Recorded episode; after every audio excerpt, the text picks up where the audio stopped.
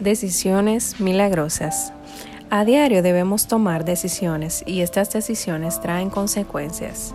¿Te has puesto a pensar qué tipo de decisiones estás tomando en tu vida? ¿Qué estás haciendo con estas decisiones? ¿Son las correctas? ¿Estas decisiones te acercan a Dios? A veces elegimos decisiones que nos alejan de Dios, de sus bendiciones, de sus milagros la mayoría de las veces estamos buscando respuestas de Dios en caminos equivocados.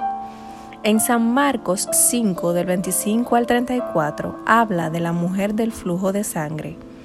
Ella estaba en el camino donde estaba Dios y tomó la decisión de tocarlo. Esto era una decisión milagrosa, ya que a través de este toque ella fue sanada. La decisión que tomó esta mujer no tan solo la llevó a recibir sanidad, sino salvación y paz a su vida. No te conformes con solo seguir a Jesús. Es momento de levantarte en fe, decidir acercarte más al Señor y llevarlo a la acción.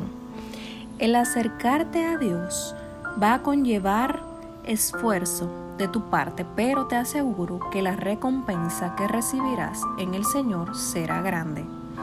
Cuanto más te acerques, más poder de Dios fluirá sobre ti.